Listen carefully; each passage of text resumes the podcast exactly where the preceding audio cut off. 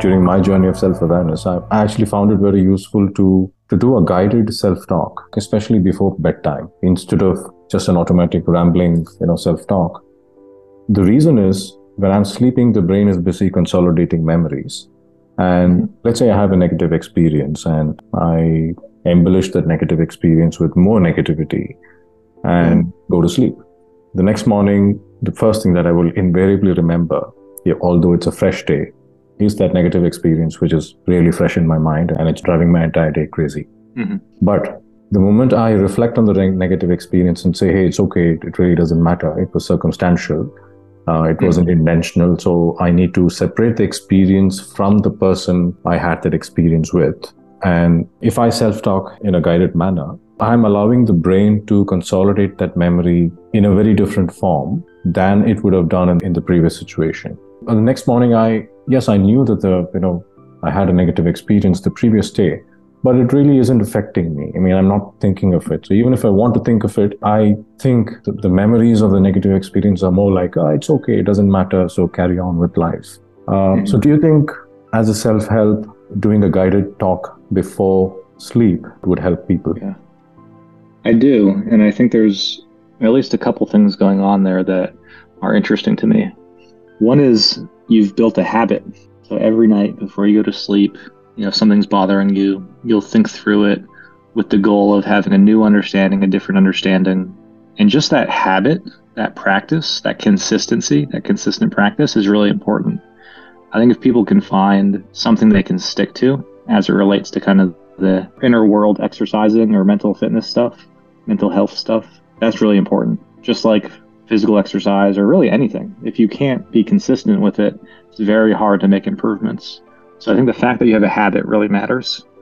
The fact that it's right before bed, that could also contribute to, um, to kind of strengthening how you're thinking about things. I think a lot of people have trouble falling asleep, and it's probably because they're doing this type of processing. Uh, and maybe they don't have a tool or technique to help them reframe those things. So I think it's really interesting that you do it before bed, and I'll certainly try that. I think one thing that I've noticed as it relates to sleep and changing my mindset is typically when I'm falling asleep or I'm waking up. If I'm half awake and half asleep, I tend to have like more latitude in how I change my thoughts. So I might do like some meditation practice or some self reflection practice uh, when I'm falling asleep or when I'm waking up and I'm half awake, half asleep. And what I found is the mind can adapt or move more quickly, and there tends to be less resistance to wanting to think a new way or you know if i'm trying to overcome some assumption i have about about myself or the world i can tend to do it with a bit more ease when i'm half awake or half asleep and so one of the kind of principles that i think is important is if you're in a place or a state of mind where you feel free to move about in your mind and in your inner world and make some new connections. That freedom or that mindset of having that space is really important. And I think that's why things like therapeutic settings where you're you've built a relationship, let's say with a therapist, and you feel really safe to explore these things. Or in my example, when I'm half awake, half asleep, my like mind's a bit more loose and I can I'll explore things more. Or even with there's some research uh, with psychedelics and things like MDMA. I think one of the concepts uh, is they help you get into a brain state or a mental state where you feel more free to explore things. And the concept is called your window of tolerance.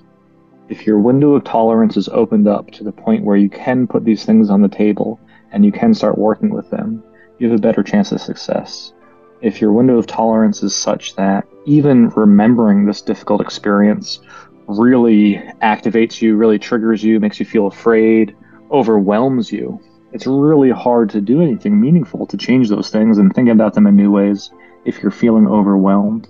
So either the experience was too intense and it throws you outside of your window of tolerance and then it's hard to do work.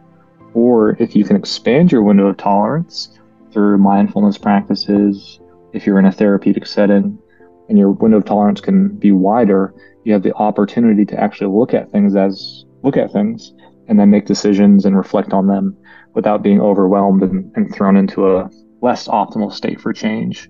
So I think your practice of going to bed is important. When you go to bed is important because one, it's consistent, which is really, really important. Two, I think you're likely in a brain state that may contribute to easier navigation between your mental concepts and your assumptions and your beliefs. And three, there might be something to this idea of you consolidating things during sleep and perhaps practicing them before you go to bed strengthens the potential for your brain to change. And I also love the fact that if you're doing it before bed, probably more likely to wake up in a good mood, uh, which I think is a really important thing. So I'm gonna I'm gonna try that practice tonight. As I go to bed try to do some some work like that. I think that's a really interesting idea that people should give a try to.